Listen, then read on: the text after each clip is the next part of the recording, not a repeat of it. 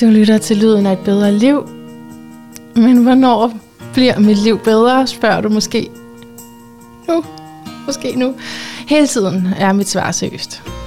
Hele tiden, hvert øjeblik. Fordi din udvikling udfolder sig flydende og ikke hierarkisk. Du er nu, og du er her hos mig. Og jeg som astrolog tror i høj grad på, at der er en mening med hvert øjeblik. Og jeg har forsøgt at slippe den her tro, især når det hele virker meningsforladt. Men det kan jeg ikke. Jeg finder ro i at genkende mønstre, og det var en orden. Og det mest utrolige, overnaturlige, kosmiske kunstværk, det er i dig. Så meget du kan holde til. Så meget du kan overkomme og komme nogenlunde anstændigt ud af igen. Rigtig hjertelig velkommen til. Og i dag skal vi tale om at øh, ikke være styret af sin angst. Og velkommen til dig, psykolog og forfatter, Sisse Finn Nielsen, som altså er forfatter til bogen, der hedder Aldrig mere angst. Det er rigtigt. Tak. og så har jeg den her sådan, parentes til angst som selvproduceret mindfuck. Noget, jeg fandt i din bog. Ja, jeg, synes, jeg, jeg det er vist ikke en del af overskriften, nej, nej. men det er rigtigt nok. Jeg skriver det et eller andet sted ja. inde i bogen, ja. Det er rigtigt. Jeg synes, det, det passer meget godt på, hvad den her teori handler om, og det er jo den metakognitive øh, teori, vi skal tale om, og lytterne har øh, hørt om det før i den her podcast, og sikkert alle mulige andre steder. Øhm, så derfor så tillader vi os også at dykke lidt dybere ned i det, og selvfølgelig også tale om det fra en anden vinkel end før. Men så når vi taler om det metakognitive, så handler det om, øh, det handler om vores tanker, og det handler om, at vi kan komme til at også overtænke. Så jeg kunne godt tænke mig at starte med at spørge om, hvad rækkefølgen er i forhold til angst. Er det angsten, der fører til, at vi grubler, eller er det grublerierne, der fører til angst? Altså, øh, det er jo egentlig vores tænkning, der fører til angst. Altså, for, for for at svare på de spørgsmål, så vil man sige øh, grublerier, der fører til angst. Men, men, men sådan rent teknisk er det egentlig ikke så meget grublerier, der fører til angst. Det er mere bekymringer. Mm. Øh, men, men bekymringer er ligesom øh, grublerier en form for overtænkning. Der er en lille bit smule forskel på bekymringer og grublerier, men øh, begge dele er overtænkning, og begge dele går ud på, at man vender og drejer en masse øh, triste, ængstlige, ubehagelige, vemmelige tanker. Og når man gør det, så vil man nødvendigvis også få nogle ubehagelige følelser. Ja, og det, der er så interessant, det er også, som du skriver i din bog, at det, vi tror jo, det er jo rationelt at bekymre sig. Det virker sådan, at nu skal jeg lige tage mig af det her. Men der siger den her teori, nej, det rationelle er faktisk ikke at gøre det. Er det rigtigt forstået? Mm. Ja, både, både og, mm. kan man sige, fordi øhm, der er mange af os, der har, øh, og det jeg går, går ud fra, det er det, du refererer til, de her overbevisninger om, at det er utrolig hjælpsomt og ja. nyttigt og, og ligefrem positivt at bekymre sig. Øhm, man kan sige, det at kunne bekymre sig, er jo også, kan man sige, funktionelt nok på den måde, at at, at man ved i virkeligheden, at, at, at børn er fuldstændig ubekymrede. Øh, mødre har en overdødelighed. Øh, det er ret godt lige at tænke, øh, kunne tænke, at det er nok en god idé at lige slukke sterinlyset ja. hjemmefra. Altså nogle ting, som man kan sige, det er godt, at vi kan bekymre os. Der er en grund til, at vi har den funktion. Det er, at den kan være nyttig. Men det er ikke det samme som, at det er godt at bekymre sig hele tiden. Mm. Der er en forskel der. Så det er noget funktionelt og nyttigt, er ikke det samme som, at det er godt øh, at gøre hele tiden, og gøre brug af hele tiden. Klart. Så, øh, men, men det er da rigtigt nok, at, at bekymringer er jo sådan ret øh, fornuftige i den forstand, at hvis jeg kom og sagde til dig, åh, men er jeg sådan lidt bekymret for det og det og det, så vil du ikke tænke, at jeg lød sådan skør eller psykotisk. Eller, altså det, det er meget normalt. Nok, ja, det vil nok lyde, lyde sådan meget øh, fornuftigt, kan man sige. Ikke? Eller sådan, eller normalt. Det er noget, vi alle sammen kender til, og derfor er vi også i højere grad villige til at lægge øre til hinandens bekymringsspiraler. Ja. Fordi vi kan genkende det, og det er jo ikke noget, vi tænker, gud, det er sort snak, eller det, der er hallucinationer på spil, eller et eller andet. Åh, oh, det er meget interessant, fordi så lyder det som om, der kunne komme et men der. Men i virkeligheden, så er det kategorien af en form for psykisk lidelse, fordi det er jo det, vi taler om. Vi taler om angst her. Så angst er et resultat af vores mestringsstrategi, strategier, skriver det et sted, som jeg går ud fra, så er altså overtænkning, ja. grublerier, ja, mm, bekymringer. Ja, altså angst er en konsekvens af, at man bekymrer sig, men ikke bare det, man bekymrer sig. Øh, det, er ikke, det er ikke nok i sig selv til at give en angsttilstand eller en angstdiagnose, fordi jeg bekymrer mig jo også, øh, og, og jeg har ikke angst. Men det er normalt at bekymre sig, så det der er forskellen på, om man udvikler en egentlig angstlidelse, det handler om den tid, man bruger i bekymringernes verden, ja. altså med mm. bekymringer op i hovedet. Mm. Og det handler også om, hvad vi tror om vores bekymringer. Netop det her, som vi kort var inde på, om vi tror, det er smadret positivt mm. at bekymre os, fordi mm. så vil vi jo selvfølgelig bruge meget tid på at bekymre os. Så der skal mere til end bare bekymring, for at vi udvikler angst. Der er også det her tidsaspekt, og de her overbevisninger, vi har, som jo er de såkaldte metakognitive overbevisninger. Right. Det er jo dem, man har opdaget faktisk er afgørende for, om vi går fra et almindeligt liv med bekymringer nu og da, til et liv med tonsvis af bekymringer og bullerne mm. angst. Mm. Hele det her metakognitive er et, eller lægger op til et paradigmeskift inden for psykoterapi, skriver du også, ikke? Og øh, så det, fordi det angår forståelsen af psykisk lidelse, og altså dermed også, hvordan vi behandler, og hvordan øh, man griber angst an mm. terapeutisk. Mm. Det vilde ved din bog er jo, at, at det ikke kun kommer fra, ej, spændende en ny retning, et paradigmeskifte, men også fordi du selv har haft det inde på livet. Helt, helt sikkert. Um... Og du er psykolog. ja. det.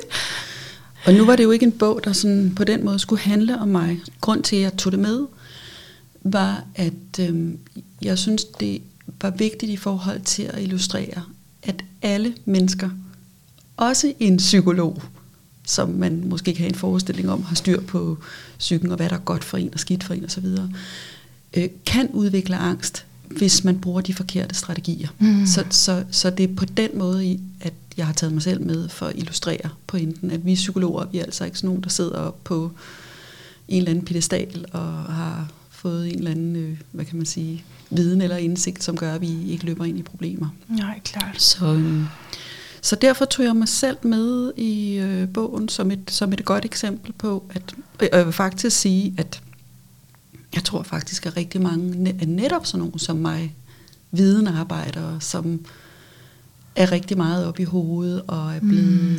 lært, at vi øh, bare skal øh, tænke lidt mere over det, så finder vi en vej ud øh, at vi kan være mere udsat for nogle af de her psykiske øh, belastningsreaktioner. Sjovt nok er psykologerne nogle af dem, der har allermest udbrændte og har belastningsreaktioner og er stresset og angst og deprimeret. Det er jo lidt, det er jo lidt tankevækkende. Jeg tror, det gælder for alle videnarbejdere i dag. Og det sjove er jo så også, øh, når man lige tænker på, at rigtig mange fag er gået hen og blevet videnarbejdere. Yeah. Fag. Også dem, vi ikke hvis, altså, der er mange af os, der tænker, jamen, så gider jeg ikke det, så vil jeg bare øh, grave grøfter, eller lave et eller andet manuelt arbejde. Men, men det findes stort set ikke. Altså, vi har alle sammen jobs, uanset hvor, øh, hvor lidt eller meget uddannelse vi har, som, som forudsætter, at vi reflekterer over vores egen praksis. Ja. Så det er simpelthen blevet et mantra, eller det er blevet et krav til os som medarbejdere. Mm. Og jeg tror, det er en af grundene til, at vi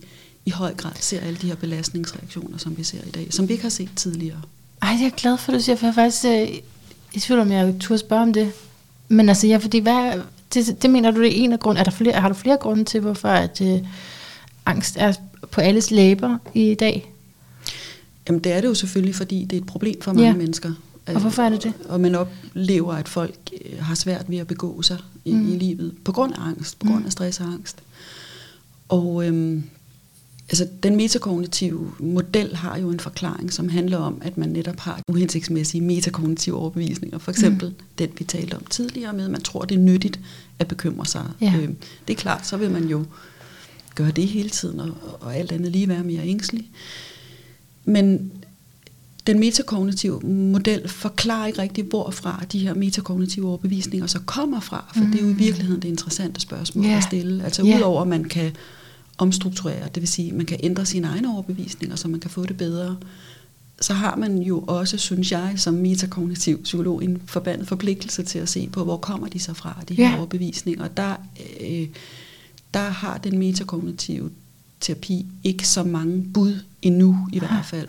Og de bud, den, den har eller peger på, handler meget om nogle fejlfortolkninger, vi selv laver, som skaber de her, stadsfester de her overbevisninger. Men jeg synes, der er masser, man kan kigge på rent samfundsmæssigt, som er, er interessant for at forstå, hvorfor vi får de her metakognitive overbevisninger, som så fører til stress og angst. Så vi ikke kommer til at sidde som metakognitiv psykolog og bare behandle individ for individ for individ, men kan indgå i en større debat om, hvad kan vi gøre på ja. et lidt mere generelt plan, så det ikke bliver et individuelt ansvar. Mm-hmm. Det er en individuel mestringsstrategi, men det er et samfundsanlæggende, eller vi kan i hvert fald finde nogle, nogle årsager til det kollektivt. Også fordi altså, altså, vi ser vores børn komme ud med det nærmest. Ikke? Ja. Altså, det er sådan ret vildt. Og jeg tror, at altså, du, jeg tror, at det er indlysende, det du siger med, at det, vi er bare blevet meget mentale. Helt vildt. Og op i hovedet. Ja, ja og, og det er jo helt ned i folkeskolen, altså, øh, eller for den sags skyld i børnehaverne, men i hvert fald i folkeskolen, hvor børn skal lave selvudviklingsplaner og skal reflektere, også reflektere over, hvad de skal, og man har alle mulige ansvarsspil og alt muligt, som jo fremmer, at man tænker og reflekterer over tingene. Mm. Øhm, og det synes jeg, at, altså, er værd at beskæftige sig med. Så grunden til, at der, vi ser så meget angst i dag, handler jo ikke om, at det er jo bare fordi, vi ikke har, ikke har den rigtige metode til at håndtere angst. Fordi min, min mormor og Tibolle, et eller andet, de, de, de havde jo heller ikke de her mestringsstrategier, men de havde altså bare heller ikke den samme grad af angst. Så det er jo ikke fordi, de manglede værktøjer, dengang de ikke havde problemet. Så, så, så det, at man ikke har nogen værktøjer i dag, jeg tror mange af de værktøjer, man bruger i dag, faktisk er at putte brænde på bålet i forhold til den her overtænkning. Oh. Desværre, fordi at meget af den løsning, vi anviser på stress og angst, handler jo bare om, at nu skal vi tale mere og mere og reflektere ja. mere og mere over, hvorfor vi har angst. Så på den måde øh, synes jeg, det er godt, der er kommet nogle nye værktøjer, som passer meget bedre til et postmoderne liv med, med de vilkår, vi nu lever på.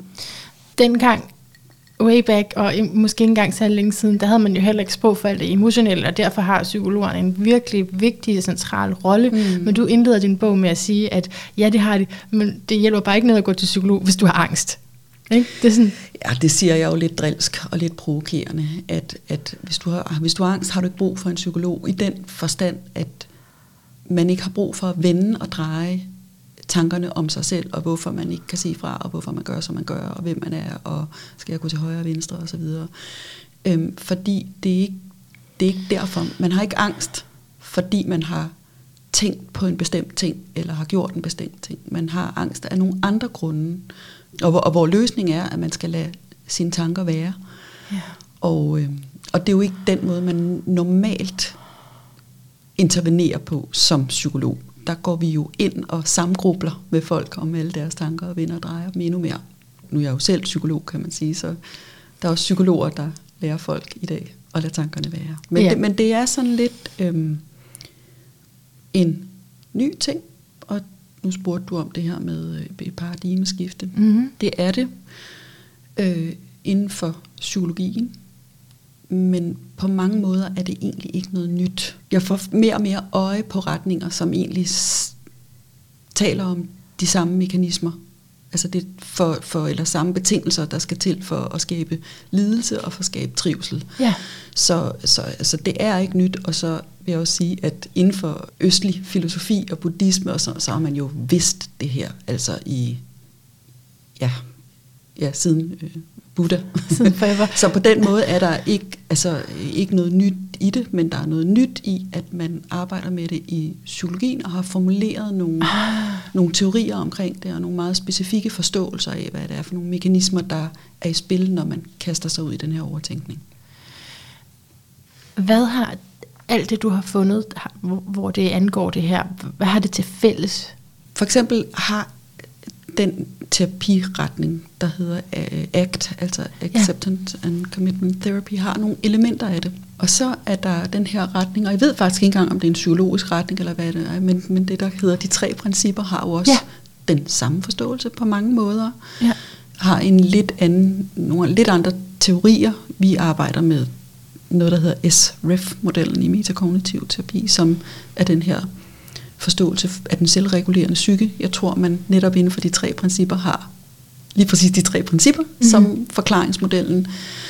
Men når man læser det, er der så meget overlap. Øh, du taler og, også selv om det selvudbredende sind i din bog. Ja, det, det, det er ikke jeg har faktisk først opdaget det, at der findes noget, en bog, for eksempel, der hedder ja, det der her hedder, for ja. nylig. Ikke? Jeg taler ikke om, jeg skriver ikke noget om det selvregulerende. Nå, er det selvregulerende? Det, selvregulerende. Det, var det, ja, det er det, ja, vi snakker sorry. om, det selvregulerende sind. Men nu har jeg øh, fået øje på, øh, faktisk fordi, at øh, jeg skulle på besøg hos ja. dig, øh, og lige... Øh, du så, sagde, så prøv lige at lytte til, hvad der ellers foregår. Ja, øhm, så var du tilbage i arkivet. Ja, så var jeg nemlig, så så jeg det. Og, så der er jo ikke noget nyt, men, men, men vi vil jo alle sammen gerne øh, fortælle, at det er os, der har fundet det. Ja, ja, ja, ja. Så jeg tror også bare, at vi er enormt sådan glade og stolte. Øh, jo, men også netop som du siger, noget. at det er psykologer, der går ind i det. Altså det er vel også det, det er nyt. der er et stort skifte. Ja, vi har jo som tradition det der med netop at kunne reflektere og være med til at putte nye perspektiver på ting, folk sidder med osv. Så, så det er sådan hele vores selvforståelse på den måde, det gør op med. Der er der også mange, der har sagt, hold da op, du, du sagde, der den gren over, du selv sidder på. Øhm, hvad, hvor i består det radikalt anderledes, hvis også bare til lytterne, der tænker, hvad er hvad her? Hvad er forskellen mm. på en metakognitiv psykolog og en, der ikke arbejder på den måde? Jamen, en, en psykolog er jo normalt en, der taler med folk om deres tanker. Ja, okay, right. Eller deres tanker og følelser for den sags skyld. Og det interessante er, at man jo er i metakognitiv øh, forskning har fundet ud af, jamen problemet, når folk har psykiske problemer, er, at de tænker for meget over deres tanker og følelser. Mm. Så på den måde bliver vi jo lidt en, en, et, et supplement eller en analog til noget af det, der er deres problem i forvejen. Ja. Så, så der ligger der en forskel. Man kunne tage noget som, som noget, noget lidt mere konkret måske. Det kunne være for eksempel den mere klassiske kognitive terapi, ja. som jo øh, Øh, er en terapi, hvor man øh, også forholder sig til folks negative tanker, men på en helt anden måde, sådan forstået, at, at øh, man jo, lad os nu sige, jeg gik til dig, fordi jeg havde et problem, og jeg gik og tænkte hele tiden, at jeg ikke var god nok. Så vil du jo som kognitiv terapeut sige, jamen Sisse, hvad i alverden, hvordan kan det være, at du tænker sådan, altså lad os lige se på den tanke, hvor kommer den fra, og hvad er egentlig beviserne for imod, at du ikke er god nok, du sagde jo faktisk lige, at du havde formået at lukke en aftale, og din søn kyssede dig i morgen, og sagde, at du er verdens bedste mor, og ja. øh, du har skulle lige, øh, du ved, øh, sendt en faktura og sådan noget. Hvad, hvad, hvad siger det om, om, øh, om din evne, eller det, at du ikke er god nok? Hvad, hvad, hvad er beviserne for imod? Så man, man prøver ligesom at realitetsteste de her tanker, Aha. for at at jeg så kan få nogle andre og øh, bedre tanker, jeg kan tro på som værende de rigtige. Og så mm. længe jeg kan holde fast i at tro på, holde fast i de tanker, vil jeg have det bedre, kan man mm. sige. Mm. Ja. Øhm, så, så på den måde er, at det jo noget helt andet, end at lade tanker være. Ja. Og fordi hvad vil du sige, hvis jeg kom og sagde, jeg ved ikke helt, ja, jeg om jeg tror, selv er særlig god? Ja jamen så vil en metakognitiv terapeut spørge dig om, så den her tanke om ikke at være god nok, hvor meget går du egentlig og tænker over det? Right. Altså, på en dag, lad os sige bare fra, fra 8 til 10, hvor, eller fra 0 til 10, hvor 10 er alle dine, alle dine vågne timer. Mm. Øh, mange timer bruger du så på at, at tænke over, at du ikke er god nok.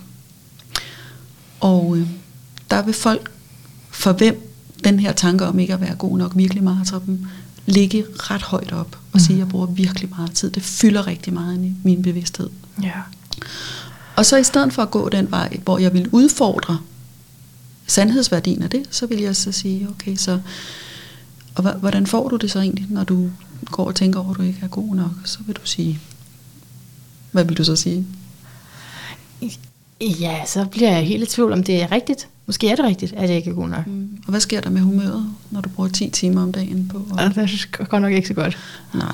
Så hvis ikke det er så rart for dig at gå og tænke på det Ej. hele tiden, hvis det er det, der trækker dit selvværd ned og gør mm. dig trist til mode, er det noget, du kan stoppe med så? Vil det være noget, du kan gøre mindre af? Og der er vel mange, der har den oplevelse, at det kan jeg ikke stoppe med. Fordi det bare, det kører bare med mig. Præcis. Og her har du forklaringen på, hvorfor folk bliver deprimerede, og hvorfor de bliver angste. Fordi de siger præcis, som du siger, nej, det kan jeg sgu ikke lade være med, fordi øh, det er der bare hele tiden. Og jeg gør alt muligt for ikke at tænke på det, men øh, det dukker op hele tiden. Eller der er også nogen, der siger, hvad i alverden mener du? Skal jeg ikke, hvis ikke jeg tænker på, at jeg ikke er god nok, så bliver jeg jo for alvor helt elendig. Altså. Ja, man føler, at det sådan beskytter en, ikke? Jo, ja. det, det gør, at jeg trods alt lige hænger i med neglene, ja. og kan præstere noget, der er minimalt acceptabelt. Ja, ikke? ja. ja den, den kender jeg virkelig så, godt. Ja. Så, så det, du er inde på der, er i virkeligheden grunden til, at folk har det dårligt. Det handler om, at de bruger meget tid på det, og det gør de, fordi de ikke tror, de har et valg. Mm-hmm. De tror ikke, de kan lade være. Mm-hmm. Og eller de tror, at det faktisk er ret nødvendigt. Måske oven i købet for at finde ud af, at de rent faktisk er gode nok. For at finde beviser for, at de er gode nok, kunne det, kunne det være. Det kan være, at de har været hos en, en kognitiv terapeut, som har lært dem, at de er nødt til at finde nogle, nogle argumenter for, og så tro på dem noget mere. Jeg kunne tænke mig lige at, at læse nogle citater op fra din bog, inden jeg stiller det næste spørgsmål, fordi øh, der er rigtig meget, jeg gerne vil tale med dig om. Øh, så det er simpelthen mere effektivt, at jeg lige læser nogle citater op. Er du klar til det? Jeg ved ikke helt, mm. hvor det står, fordi jeg har bare læst den på e-bog, så Okay. ikke?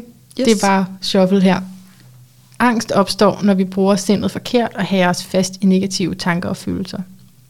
Og hvis du, hægter dig fast, og hvis du ikke hægter dig fast til dem i længere tid, lader de sig erstatte af nye tanker og følelser. Og det var det, vi talte om med det selvregulerende sind, Ja, som det selvregulerende sind. Og i øvrigt også, hvad man, hvad, hvad, hvad man inden for de her, den her, de tre principper, altså jeg ved virkelig stort set ingenting om det, øhm, men det jeg ved om det, det er, at de har den samme forståelse af, af lige præcis den del, du er inde på der. Ja, men lad det være. Ja, lad de dårlige, negative tanker være. Ja. Og så at man i, i metakognitiv forskning har man opdaget, at alle med psykisk ledelse er tilbøjelige til på denne måde at lade opmærksomheden låse sig fast på ting, som sindet opfatter som troende. Så på den måde er vi jo også, når vi taler om årsagssammenhæng, så er vi også inde i noget evolutionært. Altså, der er noget, der truer mig. Øh, og at man så ligesom, jeg tænker, det er nødt til at være vagtsom overfor. Man kan i hvert fald sige, at det, når man går og tænker på noget, der er truende, og, og det er jo det, man gør, når man for eksempel bekymrer sig. Mm. Altså bekymringer er de her lange kæder af indre selvsnak, Mm. hvor man snakker med sig selv om noget, man frygter i fremtiden. Mm. Så det er en fremtidsorienteret tankevirksomhed, hvor man ligesom prøver at foregribe et eller andet problem ude i fremtiden. Man kan sige, at man forestiller sig noget, der kan gå galt, eller måske ligefrem det værste. Og det samme, hvis man går hele tiden, og opmærksomheden er låst på noget, som man i sindet opfatter som truende, så er det altså virkelig svært at sænke skuldrene og have det rart. Fordi når man tænker på trusler og fare, så farver det op med det samme vores følelser, så vi også føler frygt og angst. Så det vi tænker på, altså når vi tænker på noget, der er ubehageligt, jamen så, får, så er det uundgåeligt, at vi får ubehagelige følelser, kan man sige. Så der er den sammenhæng, at vores tænkning ligesom øh, sætter sit aftryk i vores følelser. Ja, nu kan jeg ikke huske, hvad du spurgte om, men, men i hvert fald kan man sige, at det, det er jo den strategi, folk med angst har kørende hele tiden.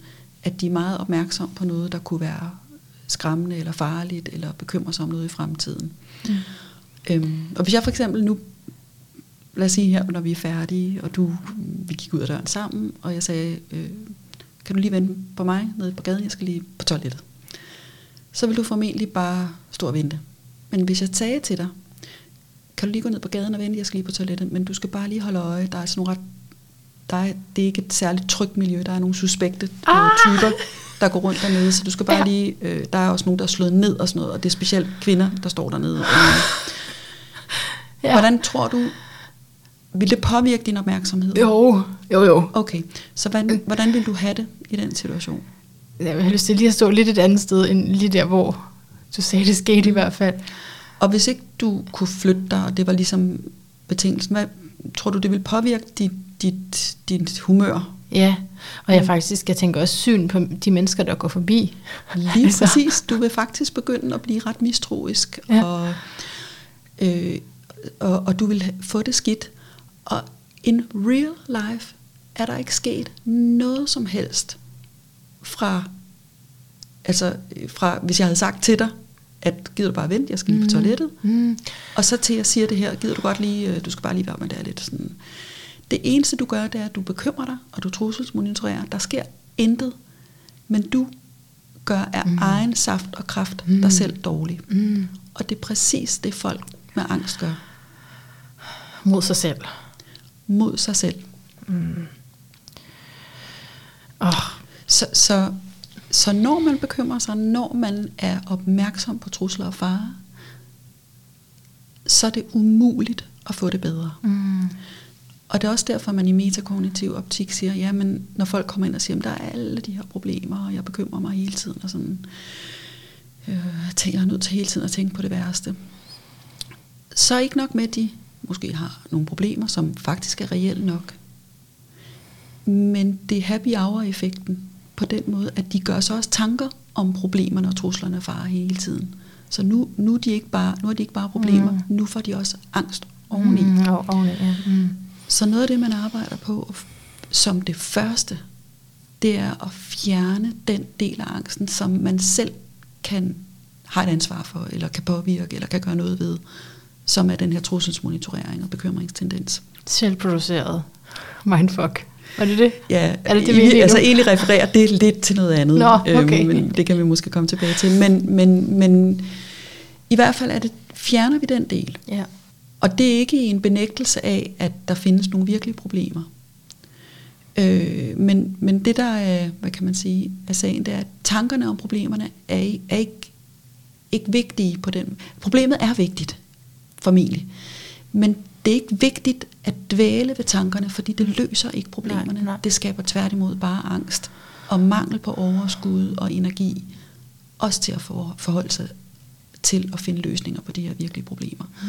Så vi fjerner altid den, hvad kan man sige, den, den indre angst og uro, netop så at folk kan få noget mere energi til at Til at arbejde eventuelt forholde sig til de problemer, med, med det virkelige. som, som egentlig er. Ja. Og det er, sådan, det er, det er en meget øh, ny måde at arbejde på, også rent psykologisk, fordi vi altid har gjort det, når folk kommer og siger, jeg har det virkelig dårligt, jeg har angst, jeg kan ikke sove, jeg har, jeg har det her problem. Der er vi meget hurtigt går i løsningsmode i forhold til at fjerne problemet. Mm-hmm. Og så overser vi nogle gange den her, eller rigtig mange gange, alt det her, der foregår i hovedet på folk, altså al den her tænkning om problemerne, som gør, at de ikke kan finde fred, nærmest ligegyldigt, hvad, hvad man ender med at gøre med problemet. Mm. Ja. Og vi ser det også rigtig meget i forhold til os selv, når vi løser problemerne. Det kunne for eksempel være, at man er på en rigtig dårlig arbejdsplads med dårlig ledelse og uklare forventninger og alt for mange krav. At selv når folk kommer væk fra det her problematiske, som virkelig som er, i sandhed er et problematisk miljø, så får de det ikke bedre, fordi de har den samme tænkning om problemer. Den kører videre op i hovedet. Så kan det måske bare være bekymring for, hvad hvis det sker igen på det nye job, eller det kan være grublerier omkring, øh, havde jeg i virkeligheden selv, var jeg, var jeg selv en medvirkende Mm. mm. årsag, var det min skyld, eller det kan være selvbebrejdende tanker, eller hvad det er. Så man kan sige, problemet forsvinder, men overtænkningstendensen og det her med at låse opmærksomheden fast på ting, man opfatter som truende, fortsætter ufortrøden.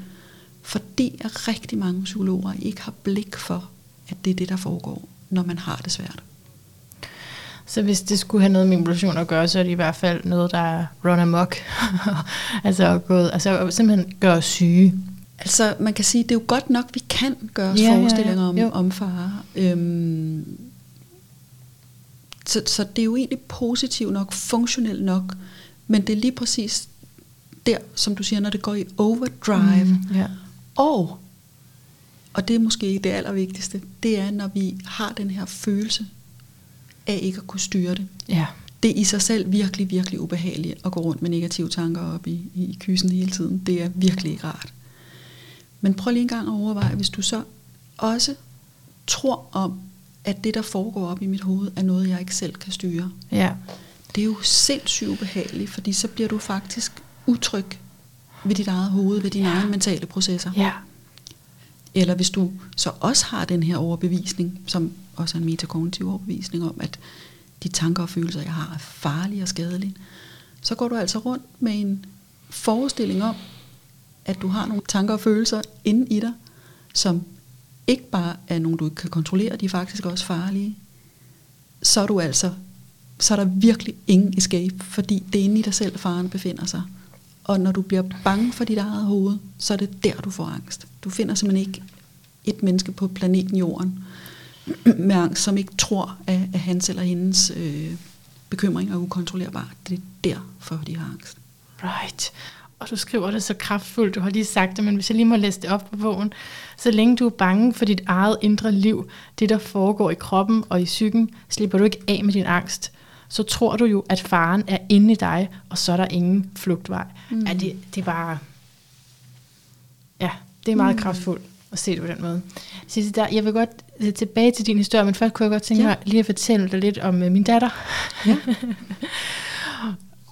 og, altså, og det er jo alt sammen fra mit perspektiv, og de her disclaimers, man skal lave, når man taler om sine børn. Ikke? Øh, men øh, altså, ja, hun har... Øh, altså, senest i hvert fald er det blevet konstateret som helbredsangst. Og derfor så altså, rammer din bog mig også på, på en særlig måde, fordi alt hvad du sådan, også i, i særligt øh, kapitel eller øh, afsnittet om øh, helbredsangst, og du beskriver forskellige former for angst, øh, taler lige ind i det, vi står med som forældre til hende. Øh, og det, altså, det er bare så paradoxalt, fordi hun er, altså, hun er bange for at dø, og bange for at blive virkelig alvorligt syg, men, men egentlig det, hun jo vil, det er at leve. Mm. Er det ikke interessant? Altså hun, det, det er jo, hun vil jo leve, hun er bange for alt det der, fordi det skal gøre, at hun ikke kan leve. Mm.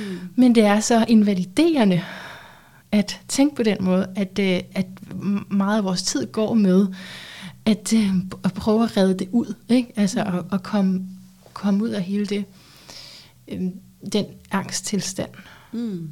Og samtidig så er jeg, altså som forældre, jeg ved jo, jeg tænker jo meget over sådan, hvor, hvor har jeg min rolle hen, hvor kom det hen, når jeg var i mit eget mentale, refleksive sind tænkt over, at det har, har med et fødselstraume at gøre, for der var en meget øh, hård fødsel. Øh, for os begge to meget hård fødsel. Øh, men, men det, og, og, og det øh, synes jeg, ja, altså, det løser jo ikke noget, at tænke over måske, men det, men det er meget interessant for mig, sådan, okay, hvor øh, har vi ligesom øh, en rolle i det, ikke? som forældre. Men det, der i hvert fald ikke er tilfældet, det er, at jeg har det ikke på den måde. Altså, det er ikke sådan, hun har ikke arvet det direkte i hvert fald. Jeg har alt muligt andet, men ikke det. Jeg har til gengæld meget mere sådan, øh, øh, det er livet, der er det hårde, og det er døden, der er det gode. altså, det er mm. faktisk sådan, jeg har oplært, altså, programmeret til at, at tænke, at hvis man bare kunne få lov at, at, at blive syg og ligge der i sådan hospitalseng, og så folk kommer med blomster og chokolade. Jeg totalt romantiserer alt med sygdom og død. Er det ikke interessant? Og min datter har det lige modsat. Mm. Det har bare altid været sådan, shit, nu har jeg en plet. Ej, jeg tror faktisk, jeg har min fod også. Oh. Mm. Og, det, og det kører, og, og, og ens, hendes forældre, vi er jo de dårligste til at hjælpe, fordi vi bliver også lidt bange. Mm, kan du følge mig? Vi bliver også lidt, siger du, hjertet? Jeg tror lige, vi skal en tur til lægen. Mm. og så bliver hun endnu mere bange, for hun kan mærke, at vi er bange. Det er jo det, ja. Om du siger jo mange interessante ting. For det første, så øhm, altså det her med at ville prøve at forstå, er jo altså et, fuldstændig naturligt, at man prøver at sige, var det, var det det, der skete? Er det noget tilbage fra fødslen, eller er der et traume i et eller andet? Ja. Er der noget, der forfølger, eller er det min rolle, eller gør jeg noget, eller Øh, og det er så naturligt det der med, at vi vil søge og forstå og få indsigt. Og det er jo også det, vi har lært. Apropos vores snak tidligere omkring det her med, hvad, hvad vil det sige at få det bedre. Det handler om at få nogle perspektiver på, mm. og forstå og få indsigt og blive klogere på sig selv. Øhm, men det at blive klogere på sig selv, er altså ikke det samme som nødvendigvis at få det bedre. Men det er helt naturligt, at vi har den her forståelse, fordi det er jo det, der ligger, det er jo det, vi er ansporet til gennem alt, gennem vores opvækst, gennem vores opdragelse, gennem psykologien, og jeg tænker ikke bare på en konkret psykolog, men psykologien i bredere forstand. Som den har præget os alle sammen. Litteraturen yeah. gennem, jeg vil skulle sige, sågar den forvaltningspolitik, vi har, som er den politik, vi som borgere er udsat for, som også handler om at forstå og reflektere osv. Så, videre, så, videre. så, vi har det for alle kræfter, så det er helt naturligt, at, at det er det, vi søger. Men jeg ved godt, det ikke løser noget. Nej, men det, det er svært at, at forstå en situation. Altså nu skriver jeg også i bogen, da jeg selv fik stress og angstsymptomer, så rev jeg også altså alle skuffer ud af mit indre univers og tømte dem alle sammen for at se, om ikke nu der var et eller andet fra min relativt tumulte barndom, jeg alligevel ikke havde fået bearbejdet, eller blev jeg nu indhentet af noget, som jeg havde været ligeglad med, da jeg var yngre, eller havde jeg gjort noget, som jeg øh, var nødt til at face, eller konfrontere, eller whatever. Ja, ja. Altså, man vil jo så bare gerne finde den her forklaring, som gør, at man kan få det bedre. Øhm, det er den ene ting, jeg hæftede mig ved. Hvad var det mere? Øhm, jo, og så siger du det her med, jamen, jeg, jeg tror jo omvendt, at for mig er døden det fine, og livet er svært. Og, ja, øh, og, og det, det er en anden så, sygdom. Nej, nej, nej, ja, det kunne så være dit approach til din datter, og så sige, prøv at høre skat, i virkeligheden hænger det sådan sammen med, at prøve at overbevise hende om, ja. at få nogle, nogle andre tanker, hun kunne tro på at være rigtige, ja, det, det har og så få fred. Det har jeg prøvet. Ja, og det, det er den gamle psykologi. Det er, hun, hun bliver bare bange for, at jeg skal dø. Ja, okay, ja. Så kommer der bare nogle nye tanker. ja. Så du kan godt se, at der bliver flere og flere tanker, man skal holde styr på, og man skal ja. hele tiden være sikker på, så at vi at din datter i det her tilfælde har den rigtige, det rigtige tankekonstruktion og kan holde mm. fast i den og tro på den, så hun ikke bliver i tvivl og mm. bliver bekymret. Og det er altså en kamp uden ende, fordi der hele tiden dukker tanker op om noget, vi kan være bange for.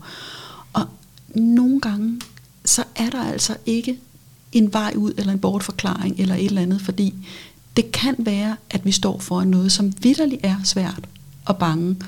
Og mm. vi, vi bør være bange for, mm. fordi det er skide yeah. skræmmende, det vi står foran. Det vil sige, der er ingen steder at aflevere den. Altså, eller det kan også være, at det, lad os sige, det er dårligt samvittighed eller skyld eller whatever, hvor at i virkeligheden har vi gjort noget, som ikke var særlig godt. Ja. Øh, så, så nogle steder kan man ikke aflevere den, men det man kan gøre, det er, at man er faktisk alligevel i stand til, med de følelser, og med vidsheden om, at jeg har gjort noget, øh, der måske ikke var så super øh, elegant, eller jeg skal noget lige om lidt, som virkelig ikke er særlig rart, så er vi i stand til, hvis vi forholder os til tankerne på den rigtige måde, at undgå at udvikle angst og depression, selvom vi har de tanker.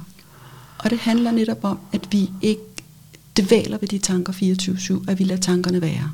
At vi formår, når vi så at sige, tjekker ud fra vores indre tankeunivers, når vi glemmer det her, har du, ikke, har du ikke også lagt mærke til, at selvom din datter har helbredsangst, så nogle gange, hvis hun er i et eller andet, hvor hun er fuldstændig martret i tanker og følelser, så kan hun faktisk glemme det, hvis for eksempel, at I, nu havde I aftalt, at I var nødt til at lave kanelsnegle til forældremøde eller et eller andet. Ikke? Når hun så kommer væk fra det, at så stiger humøret faktisk. Jo, jeg sidder lidt fast i det der kanelsnegle. Vi er ikke den type forældre, der... Whatever. Du bærer... Du bærer øhm, nej. Hvad bærer du? Hvad vil, laver du? Nej, men jeg vil sige sådan, sige, at vi opdagede... Altså, det har jo det har været... Det er svært at sige, hvornår sådan noget starter. Eller for os i hvert fald. Øhm, men for år tilbage opdagede vi, at øh, hun havde det bedre, når hun havde en masse fritidsaktiviteter. Hun simpelthen tænkte på noget andet, eller overgav det, der normalt tænkte, til en aktivitet. Øhm, men altså, så blev det så også lidt for meget. Altså, man kunne ikke lave noget hele tiden. Man kan heller ikke flygte fra det jo. Nej, og, men, men det er meget centralt, det du siger, fordi det er mekanismen, der tæller. Og det er, at hun rent faktisk laver noget andet, end at bekymre sig. Og det ja. er det, effekten er eller det der effekten ligger. Det er klart, du har fuldstændig ret, at man kan jo ikke så sige til sit barn, så skal du bare gå til ridning og øh, øh, gymnastik og baning. Og hver dag. Og, øh, så kan du lave noget hele tiden, fordi vi har brug for at slappe af. Ja. Så det man i virkeligheden skal lære, for eksempel i metakognitiv terapi, det er, at man kan aktivere det samme mindset, hvor man lader tankerne være, som man netop aktiverer, også når man er beskæftiget med noget andet. Ah. Så, det, så det, det er et særligt mindset, hun aktiverer. Det har egentlig ikke noget at gøre med, hun er til ridning eller øh, til noget andet. Okay. Det har noget at gøre med det mindset, hun har i den situation. No. Så det kan man godt lære at aktivere, sådan, så man også kan have det, når man bare sidder derhjemme og ikke skal lave noget. Right. Og det er det, der er kunsten. Netop mange tror, at de er nødt til at distrahere sig selv, for ikke at være i de her tanker. Og det i sig selv er en ubehagelig, virkelig ubehagelig fornemmelse af, at, at jeg er nødt til at være på dupperne hele tiden. Hvis bare jeg slapper af i to sekunder, så bliver jeg indhentet og overfaldet, overmældet af alt det her sorte øh, ubehagelige. Mm. Selv hvis de er engageret i noget og prøver at distrahere sig, så er det en utrolig stakket frist. Mm. Øh, fordi, øh, hvad kan man sige, angsten, depressionen lurer lige om hjørnet. Den Og det- indhenter. Ja, det, det, er en, det er en følelse af, at hvis jeg bare et øjeblik taber sutten, så ja. kommer alt det her bullerne. Right. Og det, der er så sindssygt tragisk ved det, det er, at i virkeligheden, hvis ikke man gør noget overhovedet, så sker der ikke en skid. Altså, der er faktisk ret kedeligt og ret roligt inde i hovedet, hvis ikke vi gør noget. Og det er det, man skal hjælpe folk frem til at, øh, at opdage. Fordi det her med at prøve at skubbe tanker væk og Ja, øh, fortrænge øh, tanker, eller det, det, det virker ikke. Tværtimod virker det øh, kontraproduktivt. Alt det, man ikke vil vide af, det boomeranger direkte ind i vores bevidsthed. Mm. Ja, og det Øhm. hænger jo meget godt sammen med den gamle psykologi også, ikke? Altså, godt ikke? Altså, det man skubber ned, det kommer... Jamen på en anden måde. Okay, fordi ja. øh, den gamle psykologis forståelse var, at når du har det dårligt i dag, så er det i virkeligheden, fordi du har faret noget ind og gået tæppet på et tidspunkt. Ja, Øh, Det ligger der ubevidst. Det ligger der i det ubevidste, og mm. du er nødt til ligesom at komme ned og få fat i det her. ja. Og Det det, her- det, det tror du slet ikke på nu, dig, Sisse, i dag. Tror du er slet ikke på, at der er en sandhed i det? Jeg tror, altså jeg, jeg, jeg tror godt på, at der kan være nogle ting, som man har brug for at få kigget på. Som jeg tror, der er masser af mennesker, som retter undertrykker alt muligt. Men det er ikke det, der gør, at man får en psykisk lidelse som angst og depression. Det er nogle andre Aha, mekanismer. aha. Så okay. altså, jeg yes. kender utrolig mange øh, folk, som øh, aldrig vil tillade sig selv at mærke nogle ting, som de måske burde mærke, og jeg er Mm. formentlig selv en af dem. Mm.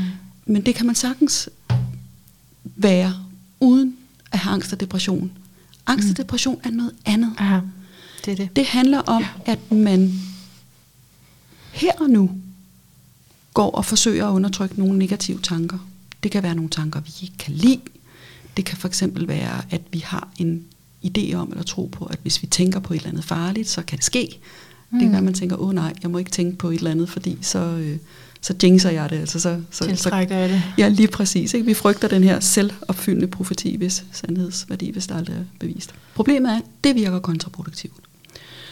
Og det hænger simpelthen sammen med den måde, som vores hjerne håndterer en ordre om at holde noget ud af bevidstheden på. Og øh, det er heller ikke en metakognitiv opfindelse. Øhm, det var oprindeligt en fyr, der hed øh, Wagner, en socialpsykolog, Daniel Wagner, som tilbage, jeg tror det var i 87 eller sådan noget, hvor han formulerede den her ironic rebound-teori, eller Ja. ironic process theory, eller white bear problem, kaldte han det. Det han sådan kom frem til, det var, at øhm, når vi prøver at styre og kontrollere sindet, altså når vi prøver at holde nogle tanker inde, nu de gode, jeg vil have de gode, jeg vil ikke have de dårlige tanker, Ja. øhm, så er der altid to mekanismer i spil, to processer i spil. Fordi i det øjeblik, vi giver hjernen en ordre om at holde noget ud af bevidstheden, så går en del af den i gang. Han kaldte den øh, operator eller operatøren, så går den i gang med ligesom at dirigere vores opmærksomhed væk fra det, vi ikke vil vide af, og over på noget, som er bedre.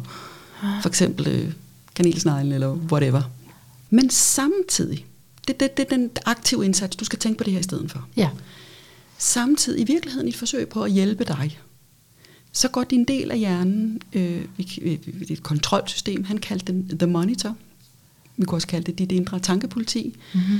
det går i gang med ligesom at søge systematisk, øh, hvad kan man sige, patrul- patruljere rundt i dine tankebaner for at se, skulle der nu være noget uønsket, du ikke vil vide af? Fordi så kan vi lige lave en lille advarsel. Nej, du skal ikke kigge herover, fordi der er lidt af det her, du ikke vil tænke på.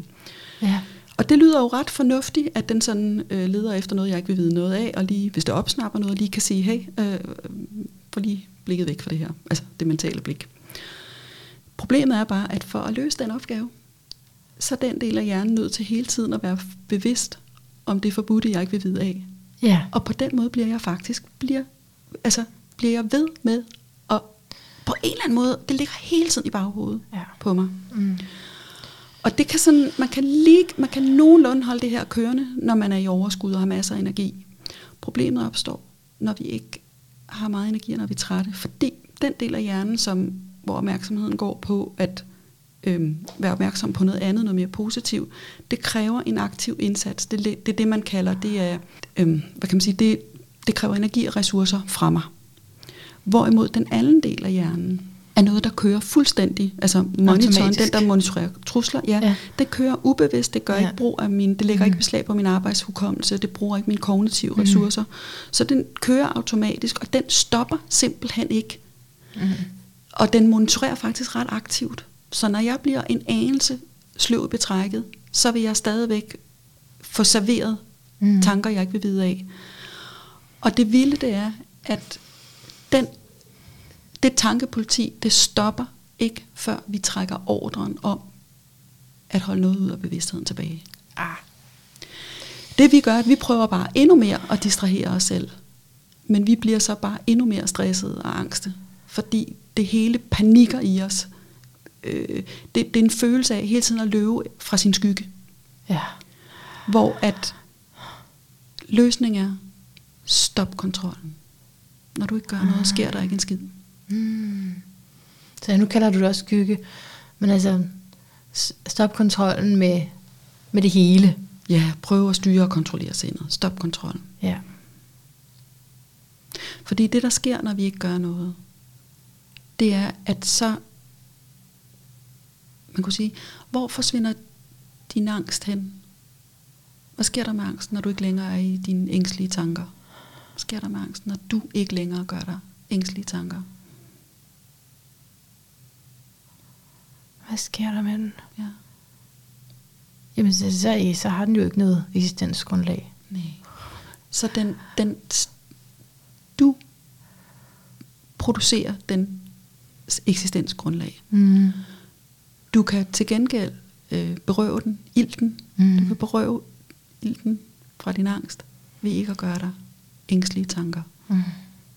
Når du ikke gør det, så regulerer du tilbage til en situation, hvor dit humør så stiger. Det er derfor, vi nogle gange kan være skidesure, når vi går i seng om aftenen, og så vågner vi op i et andet humør, eller det kan være, at vi ja, det er, smart. er vildt meget op og skændes med nogen, og så er vi nødt til at gå på arbejde, fordi vi, tør, vi er ret autoritetstro. Vi tør ja. ikke andet end at passe ja. vores arbejde. Og så kommer chefen lige pludselig og siger, hvad, siger, hvad med den der mail? Og så pludselig, nå, nå, jamen gud, og, den har jeg skrevet her, og sådan noget. Du ved, jeg er jo nødt til at performe over for min chef. Og sjovt nok, så forsvinder angsten.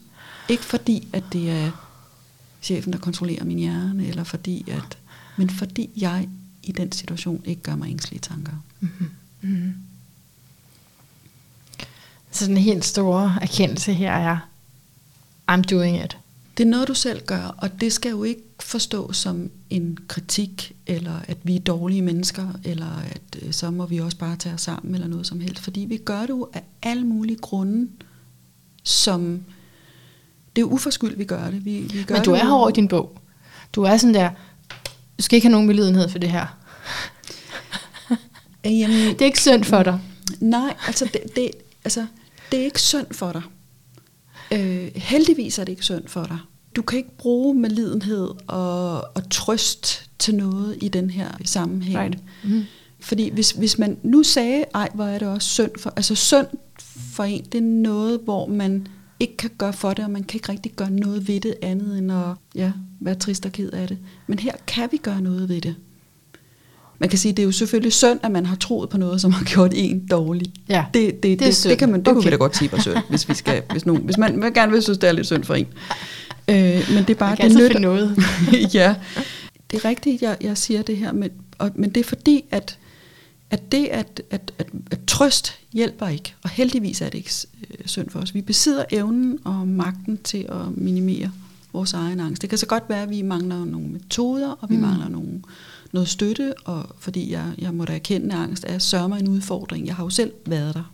Ja. Det er også derfor, jeg tør at være lidt, lidt på duberne. Men, ja, det er men, fedt. Men, øh, men det handler også om, at man skal faktisk være enormt vedholdende, når man, når man ændrer det her. Fordi man, ja, fordi du øh, siger, at du, altså, du kan lære os det på fem minutter, men så at det virker over tid, altså handler om, at man bliver ved med at gøre det, ikke? Jo, og øver sig. jo, jo man, skal, man skal blive ved. Og det er jo, det er jo synes jeg jo, det er jo noget, jeg rigtig godt kan lide, specielt sådan den mere meditative tradition, fordi de netop erkender, at det, det er altså udfordrende at være menneske, fordi der hele tiden dukker så mange svære tanker og følelser op, og det er noget, man skal være så meget bevidst om og disciplineret omkring. Jo, og det gælder jo alle tanker, som man kan sidde der og have, når man forsøger at meditere. Ja, det er ikke bare at... Vi kan godt alle sammen opleve, som jeg siger, det kan lære folk på meget kort tid ikke at bekymre sig. Vi kan alle sammen også godt opleve, at vi kan lade være. Men det kan være svært at praktisere det igen og igen, netop ja. når man bliver ramt af de her tanker og følelser. Øhm, så ja. Okay, jeg vil godt lige vende tilbage til det med, du siger med meditationen, men først, altså din sådan, historie kan man jo læse extended i bogen, og ja. det vil jeg anbefale, fordi det er ret spændende. Men måske du bare kunne svare på, øh, hvornår du indså, at man selv kan vælge sine bekymringer til og fra. Og, altså sådan, på det, rent personligt, hvad skete der i dit liv, da du hmm. indså det? Hmm. Jamen, jeg var selv i en situation, hvor jeg, øh, jeg havde et arbejde, jeg ikke var glad for, og mit ægteskab på det tidspunkt knirkede os, og der var sket en masse omvæltninger i vores liv, så der var der i den grad noget at bekymre sig om, og det skal jeg da så også love for, at jeg gjorde. Mm. Øhm, jeg opfattede det jo ikke som, at her går jeg og bekymrer mig. Jeg synes jo, jeg prøvede at løse et problem og forholde mig til den virkelighed og realitet, der var. Øhm, og håbede jo også på, at jeg på en eller anden måde kunne finde nogle nye perspektiver eller løsninger, som kunne forløse noget af alt det her i mit liv, som var problematisk. Og, øhm, og så begyndte jeg sådan at få nogle, nogle symptomer i første omgang, så jeg havde sådan svært ved at synke, og jeg havde det som om, jeg havde sådan mavesyre, eller som jeg havde syre i halsen. Jeg troede, jeg havde et, et, et mavesyreproblem af en slags. Og gik så til lægen, og blev ja, udredt for alt muligt, og der var ikke rigtig noget at finde, og jeg blev og da der ikke var noget at finde, så var det jo ikke sådan, jeg bare tænkte om fint, så blev jeg jo bare endnu mere bekymret, fordi ja. jeg havde jo de her symptomer. Altså sådan, så, du har noget, som ingen ved, hvad er. Ja, nu har fejl jeg noget, som ikke ved, som ingen ved, hvad er. Så jeg blev bare mere bekymret, apropos mm. i øvrigt helbredsangst. Mm. Så jeg udviklede faktisk øh, helbredsangst også. Øhm, en form for helbredsangst i hvert fald. Og bekymrede mig om alt muligt, og jeg blev undersøgt for alt muligt. Og øh, indtil så, at øh, jeg tror, min læge så spørger om ind, spørger ind til mit mentale helbred, og jeg siger jo, at jeg har det helvede til, selvfølgelig har jeg det helvede til, fordi der sker det og de her ting, og mm. mit arbejde er sådan, sådan, sådan, og hun sagde med det samme, jeg skulle sygemelde mig, og med stress, og tilbyde mig så både øh, lykkepiller og en henvisning til psykolog. På en måde så orkede jeg i hvert fald i første omgang at tale med en psykolog, for jeg vidste jo, hvad vidste sådan hun godt, var. du selv var psykolog? Ja, ja, ja. ja, ja. Men jeg tror, der er masser, sidder masser af psykologer Nå, okay. med stress rundt omkring, og, og, og, med alle mulige andre problemer. Det tror jeg, dem ser de mange af. Okay. Men jeg havde det egentlig sådan, at det orkede jeg ikke, fordi jeg tænkte, når det kom til at se indblik i mine egne sådan, svagheder og så videre, så overgik ingen mig selv, synes jeg. Jeg tænkte, jeg, jeg, og når jeg sådan lige kigger Jamen lige præcis, det er mit, også det, jeg tænker med, altså, når du sidder som psykolog, netop det, du har jo indsigten, ikke? Så, Jamen det har, ja, det ved jeg ikke om, nej, nej, jeg ved ikke, men, men det, sådan havde jeg bare lige også tænkt, hvad, med, når, hvad så med hende skal jeg, nej, hende der mm. kan jeg sgu da løbe cirkler rundt om, hvis det handler om, og ja. du ved ikke, altså, det kan godt være, hun kan påpege, at jeg ikke er god til det her, men så skal jeg med mig fortælle hende, hvad jeg er dårlig til, altså sådan, du mm. ved, det, jeg synes, jeg, jeg vidste jo også lidt, hvad de kunne, og jeg tænkte, ja. ah, det overgår jeg ikke, og piller, altså, øhm, antidepressiv, det han havde var aldrig en option. Altså, okay. jeg turde simpelthen Jeg skulle ikke æde en pille, der fuckede okay, med min hjerne. Nej. Du tog dem aldrig? Nej, altså, men nej, det, det var ikke, bare lægen, der anbefalede det. Kunne jeg ikke, det, okay. det kunne jeg ikke drømme okay. om. Nej, øhm, okay. Og, altså, det, for mig er det, altså, det ultimative kontrol ja, at ja. tage en pille. Og, så, øhm, og, og jeg ja. kunne heller ikke rigtig forstå, at jeg synes også, der var et eller andet missing link på den måde, at jeg, jeg har faktisk sådan en ret turbulent barndom og fortid, er nok sådan lidt en mønsterbryder. Jeg tænkte, med alt det, jeg har stået i og prøvet i at være i og så videre, ja. så er det egentlig sjovt, at jeg ikke har haft det. Altså, fordi jeg har aldrig været i nærheden af at have et psykisk problem. Nej. Øh, så tænkte jeg, det er egentlig sjovt, at jeg udvikler det nu. Og så var det jo også, jeg tænkte, nej, er der noget, jeg har fortrængt, eller er der mm. et eller andet? Ikke? Fordi mm. man, man er jo villig til hvad som helst. Men der var altså et eller andet der, hvor jeg tænkte, nej, det, øh, det dur ikke. Men, men da de der angstanfald, de havlede ind over mig, så var jeg til sidst nødt til at kaste håndglæde i ringen og søge en psykolog, som var ekspert i stressangst og depression. Så tænkte mm. jeg. Og lidt en anden tradition end den, jeg kom fra, hvor vi var mere netop i sådan, jeg arbejdede meget sådan narrativ, system, sådan systemisk, hvor vi snakkede netop relationer mm. og hvad gør vi ved hinanden og så videre, så videre. Hvor at, så valgte jeg sådan en, en kognitiv psykolog, som var ekspert i det. Og øh, altså jeg, jeg er lidt usikker på, om egentlig det var kognitiv terapi, jeg fik, men, men, men i hvert fald, jeg fortalte så hele min historie omkring mit job og ægteskab og alt det, der skete i mit liv. Jeg sagde, åh, får det bedre, og hun forsikrede mig, at jeg skulle nok få det bedre, og alt ville blive godt. Og, og så tænker jeg, nu, nu siger hun et eller andet. Det er derfor, du har det dårligt, du skal gøre det her. Fordi når man, når man har det skidt, så vil man virkelig gerne have det her. Det er fordi sådan og sådan, sådan du kan gøre sådan og sådan. Mm. mm. Øhm, og der var ikke rigtig så meget konkret andet end at på et tidspunkt, så siger hun, at det lød som om, at jeg skulle prøve at søge tilbage til det her med at lytte noget mere til noget musik og sådan noget. Jeg været på musikhøjskole og spillet musik en gang og sådan noget. Det var right. noget, der... Og sådan lige i det sekund, så tænkte jeg, øh, så gik det op for mig, hun i virkeligheden ikke anede, hvorfor jeg havde det dårligt. Ja. Og det var som om, hun prøvede at forstå noget, hun ikke selv forstod. Eller, øh, og, og det, fordi det kan jeg jo slet ikke forstå, hvorfor det her musik skulle være løsning. Altså var det fraværet af musik, der havde givet mig angst, og hvorfor havde jeg så i andre perioder, hvor jeg ikke havde, havde hørt musik, hvorfor havde jeg ikke haft angst der, hvordan skulle musikken ja. så... Så, så jeg, jeg gik sådan ret øh, desillusioneret hjem fra den samtale, og øh, fik så mit næste angstanfald til øh, tonerne af Billie Holiday, fordi ah. så prøvede jeg jo at lytte til musik. Ah. Øhm, så det var sådan, det, det var det var i hvert fald mm. ikke sådan lige nogen løsninger. Så ved et tilfælde kom jeg i kontakt med øh, en psykolog, som jeg læste var i gang med den her øh, nye uddannelse i metakognitiv terapi, som var øh, nyt, helt nyt på det tidspunkt, og det var en anden måde og mere effektivt. Og sådan. Nærmest vil jeg sige, den første session gjorde en alverden til forskel for mig. På den måde, at jeg endnu en gang fortalte om alle de her fortrædeligheder, der var i mit liv, og hvor færdeligt jeg havde det. Og man skal altså ikke underkende, hvor hårdt det er også at sidde og genfortælle, øh, hvor hårdt man har det. Jeg blev totalt, ja, jeg fik, jeg fik det enormt dårligt af at sidde ja. og sige, hvordan jeg havde det. Ja. Og, øh, og, og det sjove var, at, at hvad kan man sige, det var virkelig fraværet af alt det her, øh, det er synd for dig, øh, øh, te og tæppe og øh, nøse. Altså, der, der, der var slet ikke Ej. den der øh, omsorg over. Altså, okay. det glimrede virkelig ved sit fravær. Til gengæld virkede hun til at vide, hvad hun talte om.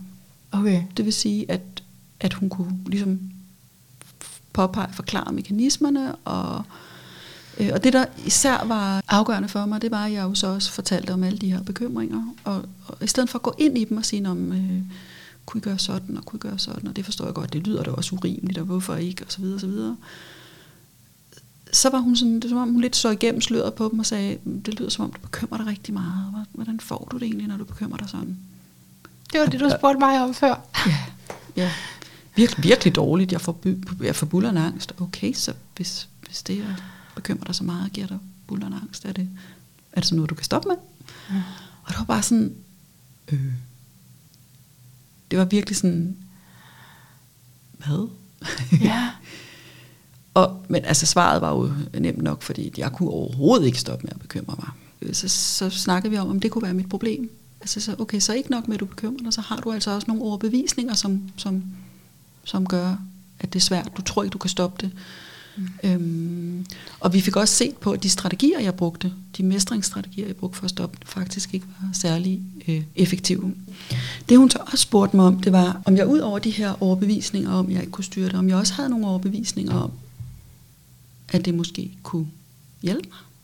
At, at, at jeg måske i nogen henseende kunne tro, det var nyttigt. Og det viste sig jo, jeg blev, jeg, altså, jeg blev, jeg blev faktisk lidt forurettet over det spørgsmål, fordi jeg tænkte, hvad mener hun? Kan hun ikke se, at jeg er nødt til at bekymre mig med det og det og det, jeg står med?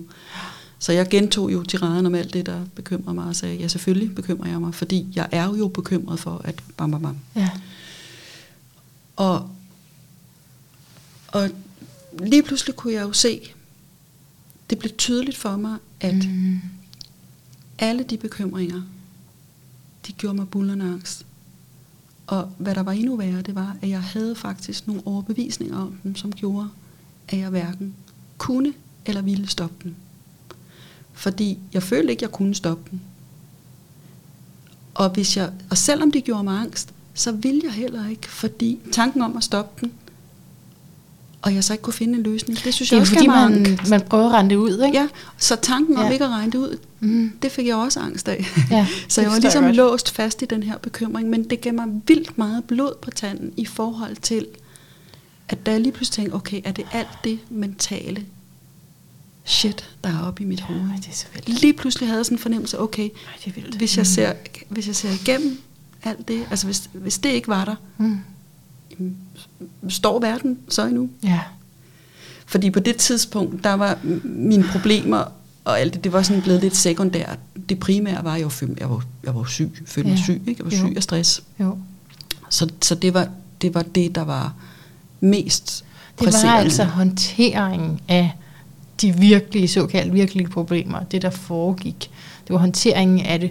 som havde gjort mig så Ja. stresset. Ikke? Øhm, og på det tidspunkt, så var, jeg, var det heller ikke så vigtigt for mig, at jeg havde de problemer, fordi jeg kunne godt se, at jeg havde det så dårligt, at, at øhm, altså mit problem var, at jeg kunne ikke engang løse dem, fordi de problemer krævede et overskud, Ja, og det havde jeg jo det ikke. Jamen, så det, der skete, var så, at vi lavede nogle øvelser, hvor jeg rent faktisk opdagede, at jeg kunne stoppe med at bekymre mig. Og så havde det bare sådan, at det var sådan ligesom point of no return. Jeg kunne, jeg kunne bare ikke gå tilbage til min gamle måde at arbejde på, og jeg var øvrigt heller ikke interesseret i at komme tilbage på mit arbejde, så jeg sagde nærmest sådan stående på et ben, kan jeg få et job her? Er det rigtigt? Og hvad både øh, psykologen og jeg vidste, det var jo, at jeg ikke sådan grundlæggende fejlede noget, men, men mine mestringsstrategier gjorde, at jeg fik det dårligt. Og hvis jeg stoppede med det, ville jeg jo være kampklar. Mm. Så øhm, jeg fik at vide, at det, det kunne jeg da godt. Ja, det er fedt. øhm, Det er også en tillid til mennesket, altså, ikke? E- enorm tillid. Ja. Øh, og d- lidt apropos ikke at vugge et barn, fordi jeg har meget mere tillid til dig. Ja. Det er, at du kan selv. Mm. Og det er svært at give folk troen på sig selv, hvis man siger, ja, du er god nok, men du skal lige gå med støttestrømper og rollator ja. og øh, stok og så videre, så videre. Ikke? Jo. Alt det der fjerner vi og lærer folk, at de kan gå selv. Så. Øhm, jeg, jeg fik, og det, og det var en ret vanvittig tid, fordi øhm, på det tidspunkt, så øhm, det var sådan, man, man var ansat som, som, som selvstændig konsulent, og det var sådan på betingelser, at der er ikke noget at lave, så du må, du må gerne få et job her, men du, du må selv finde nogle kunder og nogen at lave. Ah. Og, og det er jo ikke normalt det, altså i hvert fald vil jeg jo ikke som psykolog i gamle dage sige til en, der kom ind stressramt og siger, du hvad, jeg har fundet et sted, jeg, øh, jeg kan arbejde, der er ingen kunder, jeg har ikke, men nu opretter jeg CVR-nummer, jeg har stadigvæk selv. stress. Ej. Jeg tror du ikke, det, nu jeg skal banke en virksomhed op. Mm. Det ville man jo ikke have sagt ja til. Nej. Men jeg tænkte, det er, ikke, det er ikke det, der er problemet. Problemet er mit tankemøller.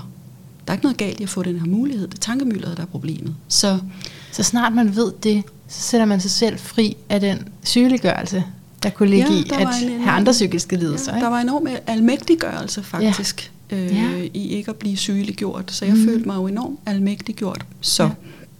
det jeg fandt ud af, det var og så også, at og den indsigt, jeg fik jo, det her, det er jo i virkeligheden, når vi bliver syge, at det er noget upersonligt på den måde. Det er nogle mekanismer, vi alle sammen Ja. kan, kan tage i brug. Vi Jo. kan også afvikle dem. Og så tænkte jeg, hold kæft, så skal jeg jo slet ikke sidde med folk en til en. Jeg skal jo bare, øh, vi skal jo bare samle hele Danmarks befolkning på Rådhuspladsen, og så en megafon, og så skal vi fortælle dem, de ikke skal bekymre sig. Så det blev sådan... øh, Sygehusystemet ville jo også virkelig spare øh, penge ikke? for alle dem, der kom og sagde, ej, jeg har ondt." Ikke hvis det bare var, fordi man, altså, hvis det virkelig var angst, der gjorde det. Nå. Ja, hvis det var, hvis det var angst. Så, så det, der skete, det var, at, øhm, at, øhm, at det, der så skulle ligesom blive mit felt, det var at prøve at lave den her behandling i grupper. Okay. Så egentlig sådan, uden til at begynde med øh, at vide særlig meget, så var jeg, øh, det lå på Frederiksberg, og jeg var op over på CBS og hænge sædler op, hvor jeg søgte stressede studerende til at komme i den her gruppe. Jeg har nok et par stykker der. Øhm, og så kom jeg jo ret hurtigt på uddannelsen og med over til Adrian Wells og fik øh, supervision, og vi, vi lavede den her metakognitive gruppeterapi manual. Øhm, men altså, det, det, var, det var meget specielt, fordi det var på et tidspunkt, hvor jeg selv vidderlig nærmest ikke var stået ud af sygesengen, mm. at jeg gik i gang med de her ting. Der var ri- rigtig mange i mit eget sådan, netværk, der sådan, ah, skulle du ikke lige vente, til du har fået styr på tingene og fået det bedre og alt muligt. Men, men det vidste jeg jo godt på det tidspunkt. Det hang ikke sammen den vej rundt. Ja, det, det var en anden vej rundt, det hang sammen. Kæft, det er inspirerende. Det der, det jo det virkelig inspirerende, ikke? Altså, at det ikke engang er fra et sted, hvor du har det fantastisk, at du bygger noget op. Men hvor du stadig er i det, men du ved bare, jamen, jeg, jeg er en anden, eller det her, det er ikke mig. Det er simpelthen, fordi jeg har håndteret det forkert. Ja. Så jeg kan, altså, du, du, det er sådan en kontakt til dig selv, faktisk. Ja, det sjove var, at mit problem var faktisk, at jeg ikke vidste, hvad jeg ville med mit Mm. arbejde. Mm, ja, ja. Og det, det jo lidt sjovt. Ja, og det fik du så nu løst. fandt jeg jo så ud af, at der var noget, jeg gerne ville. Perfekt, ja. Øhm, men, men det var et fuldstændig forrygt tidspunkt Ja, ja, ja. For, øh, på mange måder. Øhm, men igen, jeg var sådan meget god til at holde fast i, at det, der er ikke noget galt med det her. Mhm. Der er noget galt med, at jeg bekymrer mig, og jeg faldt jo også, jeg havde også nogle tilbagefald, hvor jeg så kom til at gruble og bekymre mig lidt igen og sådan noget. Men, men altså, jeg, kom, jeg, jeg er jo kommet fuldstændig, altså kom jo væk fra det. Det lyder jeg næsten ikke tid til at bekymre mig. Nej, Øhm. øhm. fordi der kom så mange, øh, der, der skulle have din hjælp, ikke? Jo, og så for, altså, men, men i virkeligheden handlede det jo om, den virkelige indsigt kom kvæg det forhold, at jeg jo opdagede, at når jeg netop ikke havde tid til at bekymre mig, så steg humøret. Så forsvandt angsten. Og det var jo ikke fordi, at jeg prøvede at distrahere mig selv. Det var, jeg, havde, jeg, jeg var overhovedet ikke, jeg prøvede ikke at holde noget ude, eller det var bare... Og det, gav mig, det var jo virkelig sådan, okay, så alt det, hvor jeg havde prøvet at finde et svar på, hvor jeg havde det dårligt, svaret lå jo bare ikke op i mit hoved. Jo mere jeg var op i hovedet for at lede efter et svar, jo mindre nærværende var jeg. Mm. Og jo, det var, der kom jo også alle de her tvivlstanker, og, og, og det jo svært at slappe af, når man tvivler. Ja. Så, så mm. det var bare at, at stoppe jagten på at finde svaret. Det var svaret for mig. Mm. Ej, den er god. Den er god. Stop med at finde svaret. Bliv svaret. Det blev svaret i hvert fald for mit vedkommende, ja. Vi skal til at runde den her alt for spændende samtale af. Så du har, jeg har jo sendt dig et oplæg, og der står jo alt, en helt forfærdelig masse, som vi kan nå. Men Ja. det kan man jo så gå ind og læse i bogen om, fordi alle mine noter er derfra. Men, men bare lige til sidst, så øh, piger det jo min nysgerrighed, at du fortæller i bogen, at du underviser sammen med Jon Bertelsen. Øh, og, øh, og da jeg interviewede Pia Kallesen, og det er derfor, jeg ikke har uddybet os, når du nævner Adrian Wells og forskellige ting, så uddyber jeg ikke, fordi jeg går ud fra, at lytterne har hørt de andre der, så har man har fået en grundigere forklaring. Mm. Men da jeg interviewede hende, så, så var det jo netop sådan sat op på den måde, at, og, og det som jeg forstår meget metakognitiv øh, teori, så er det sat op sådan, at det, øh, det ikke er, altså at man ikke kan bruge det sammen med mindfulness. Mindfulness er noget andet. Altså, jeg tror, der er mange grunde til, at der er den her modstand i, i nogle kredse i det metakognitive i forhold til meditation. Jeg vil sige, at jeg, jeg tror, at Edwin Wells er jo forsker. Han er jo videnskabsmand og forsker. Det vil sige, når han forholder sig til meditation, så er det jo også den form for meditation, der er evidens for, øh, som netop er mindfulness meditation. Ja. Altså, som er, og det er den kognitive terapis meditationsform Ja. på den måde, og det, det, det er meget tydeligt på den måde, at der er nogle ting, man for eksempel så retter man sin opmærksomhed mod åndedrættet. Åndedrættet er, er det, man kunne kalde et objekt. Det er en kropslig fornemmelse, det er, en, det er en ting, det er et objekt i vores bevidsthed, ligesom en tanke kan være et objekt i vores bevidsthed. Altså tanken om at for eksempel at være dum eller være god nok. Og i metakognitiv terapi er objekter ikke vigtige. Og der er ikke nogen objekter, der har forrang i, mm. over for andre objekter. Det vil sige, derfor skal man heller ikke prøve at give sin opmærksomhed til åndedrættet for at prøve at distrahere sig for noget ubehageligt. Eller, altså, man kunne godt være lidt... Nu, nu tager jeg den flabede hat på Ja. og siger, at man kunne godt måske med den kritiske og flabede og warty hat, for jeg siger slet ikke, det er sådan. Det, det, det, men men man kunne godt sige, at der kan være et element af, og i hvert fald er det det tit folk bruger det til, at når jeg trækker vejret ind gennem det ene næsebor, ud af det andet, siger et mantra og sidder på en særlig krævende øh, pude, så er der lagt så beslag, meget beslag på mine evner, jeg ikke kan bekymre mig. Jeg, jeg, jeg, jeg, jeg mm. tror egentlig slet ikke, det er sådan, det er tiltænkt, eller det der er meningen. Men for at sætte det skarpt op. Men, men der er mange, der okay. bruger det for at finde mm. ro, mm. eller for at finde fred. Og i metakognitiv terapi skal man ikke finde ro, for du har den allerede, hvis ikke du er i tankerne om det ængstlige. Så du skal ikke gøre noget for at finde ro, fordi du skal faktisk stoppe med at finde roen for at få den. Hvorfor skal man så fokusere på åndedrættet? Jamen, det er jo det, man gør over i det i mindfulness. Ja. Der skal man netop fokusere på åndedrættet. Nok fordi det er noget roligt. Jeg ved det ikke. I don't know. Okay, men det, det bruger I ikke? Nej, det bruger vi okay, ikke, fordi okay. netop, at du i, hvis det er, nu ved jeg ikke, om det er sådan, men hvis man i mindfulness skal gøre et eller andet for at finde ro, for eksempel fokuseret på åndedrættet, ja. eller whatever, så gør du noget for at få det bedre. Oh, Hvor man okay. i metakognitiv terapi, der skal du ikke gøre noget, for du har, det allerede, du har det allerede godt, hvis ikke ja. du tvivler på det, eller Aha. hvis ikke du kæmper, hvis ikke du tror, at du får det dårligt lige om lidt, eller er bekymret for, at du får det, det dårligt. Så ja. det gode er der allerede. Roen er der allerede. Så hvis man ikke er på den der mentale tidsrejse, så er roen der. Men hvad, hvad skal Hvis ikke man... du er oppe i tankerne ja. om et eller andet, så du behøver ikke at fokusere på noget rart for at få det godt, mm. fordi du har det allerede rart. Hvad skal man så, så gøre så i meditationen? Hvad gør morgen. man der? Nå, bare for at sige, at jeg tror, at, at jeg tror, at når Edwin Wells kan være forholdt sig, han, der er jo, ligger jo en spændende artikel om det på Nå. nettet, hvor han netop snakker om forskellene. Okay. Hvor han siger, at der er nogle ting, som indgår i mindfulness, som ikke indgår i detached mindfulness. Der er, der er faktisk nogle forskelle. Men for mig er mindfulness bare et, det er jo bare en form for meditation. Der findes jo utallige andre former for meditation, hvor formålet er ikke at finde ro. Formålet er i virkeligheden det samme, som man lærer i metakognitiv terapi, og delvis inden for ACT, måske øh, de tre principper, whatever.